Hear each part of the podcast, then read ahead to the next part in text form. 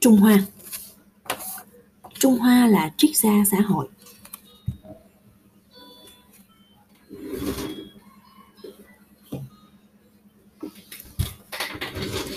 Ở đây cũng vậy.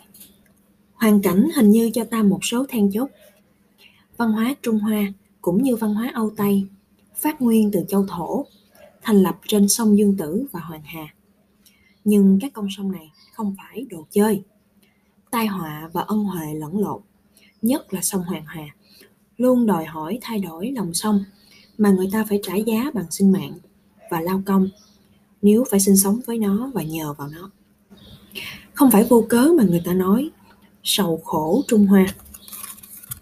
Sự sợ hãi, mê tín đã mệnh danh cho nó là thần sông. Chứng kiến sự kinh khủng của nhân dân hai bên bờ sông thời cổ xưa đối với láng giềng chưa hừng chưa thuần hóa. Để an ủi nó, dân chúng có tục sinh tế thường lệ bằng nam nữ thiếu niên. Trong cái lòng chảo chủng lớn rộng ấy bất lực đối với nước lụt hay nắng khô vì thiếu rừng cây người nông dân càng lệ thuộc chặt chẽ vào đất đai hơn là ở các miền khác trên thế giới. Rất sớm trung hoa là dòng sông trở nên tượng trưng cho con rồng khó bảo rồng cũng là quốc hiệu, trái hàng thế kỷ. Như vậy, chúng ta sẽ không lạ khi thấy trung hoa có một sự kính nể thiên nhiên, có một chủ nghĩa thiên nhiên trong tư tưởng trung hoa, nhưng là chủ nghĩa thiên nhiên của nghệ sĩ, của tiểu thuyết lãng mạn hơn là khoa học. Chủ nghĩa thiên nhiên như của thi sĩ Thoreau Wordsworth, hơn là của Galileo Bacon thiên nhiên là cái gì để thưởng thức? Trực giác, cảm thông, phụng thờ. Chứ không có tư tưởng liên tục sử dụng thiên nhiên hay là cái ý nghĩ phải làm chủ lấy. Lão tử viết, muốn lấy thiên hạ mà làm, ta thấy là bất đắc dĩ. Thiên hạ là vật thiên không thể làm được. Kẻ làm thì thất bại, kẻ cố chấp thì mất. Kết quả là khoa học trung hoa không mở màn. Về một số trường thí nghiệm xây dựng và hành động người trung hoa quay vào xã hội triết học Trung Hoa được đào luyện trong cái lò xã hội của thời chiến quốc suốt năm thế kỷ rối loạn từ 700 đến 200 trước công nguyên. Một thời đại nội chiến liên miên giữa các nước chư hầu trong đó vô chánh phủ là dấu hiệu thường xuyên. Trong tình thế ấy, vấn đề nóng hỏi của mỗi triết gia là tự hỏi làm thế nào để chúng ta có thể sống chung với nhau không thương tổn lẫn nhau? Như ông Waley đã nói, tất cả triết học Trung Hoa cốt yếu là nghiên cứu làm sao có thể giúp đỡ người ta sinh sống với nhau trong trật tự và hòa mục. Giải đáp tuy mỗi nhà mỗi khác nhưng vấn đề thì luôn luôn vẫn giống nhau. Cả biện pháp cuối cùng đạt được hợp nhất tất cả vào nhiều tư trào nhưng mang dấu hiệu đặc biệt của thiên tài khổng tử.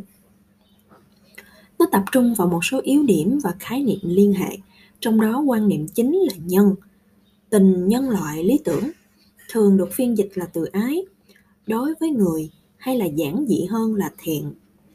Thực hành đạo nhân, sản xuất ra hạng người quân tử. Người có nhân cách hoàn toàn quân bình, có khả năng tự tiến và thích ứng cho bất cứ trường hợp xã hội nào.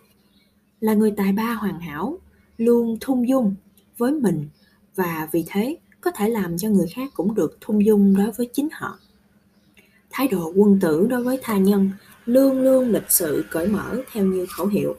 Tôi có thể giúp đỡ gì được cho ông không? Theo cái tinh thần nhân đạo ấy, sự giao dịch với người trong các giai tầng xã hội khác nhau được quy định vào riêng mối của ngũ thường. Cha con, anh em, vợ chồng, bầu bạn, vua tôi.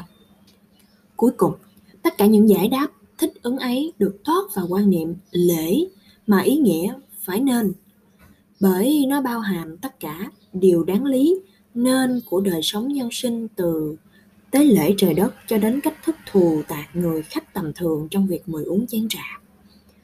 Về chính trị, điều ấy thêm vào một xã hội được tổ chức bằng đạo đức bên trong cái năng lực của gương mẫu. Trách nhiệm của nhà lãnh đạo, hành động với đức trí tu tỉnh với nhân ái và biết thời trung để thiết lập một quy mô uy tín nó để bảo vệ cộng đồng bằng sự cảm hóa quần chúng, muốn sống chung với nhau trong hòa bình trật tự. Một xã hội xếp đặt như thế, có cái đức hay yếu tố uy tín nó tu sửa văn hóa như một tổng thể và làm cho nó vững chắc chống lại sự phá hoại, ngoại lai. Ngoại lai có thể chinh phục người ta, nhưng nếu người ta thực có một đường lối sống văn minh, thích hợp và thỏa đáng thì rồi sau cùng cái đường lối ấy, tất nhiên cũng sẽ được kẻ kém vững vững vàng, thiếu tự túc, kém khôn ngoan về đường lối sống tận hưởng theo.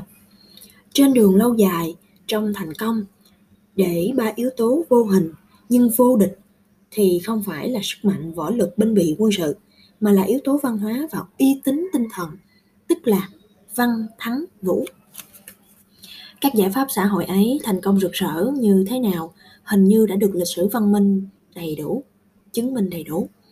Văn hóa trung hoa có một hương vị riêng của nó. Nó là một hợp thể của sự tế nhị, chó lọi và mực thước, sản xuất ra một hiệu quả chỉ có thể gọi là ý vị thiện hảo. Người tàu đã đề cao đời sống hưởng thụ hợp lý và khinh miệt sự hủy hoại đời sống. Kết quả họ đã có thể thống nhất một lĩnh vực vì nhiêu và rộng lớn và sáng tạo nếu ta nhàn bội sự miên trường bằng lộ lượng nhân khẩu bên trong, một nền văn minh phổ cập loài người từng thành tựu, một nền văn minh của thời cực thịnh bao hàm một phần ba nhân loại thế giới. Chỉ riêng cơ cấu chính trị của cái văn minh ấy, đế quốc Trung Hoa tồn tại trải qua hàng bao thế kỷ 2133 năm, kể từ 221 trước công nguyên trước đến 119 sau công nguyên mà một thời đại mà đế quốc Alexander Đại Đế và Caesar không đáng kể.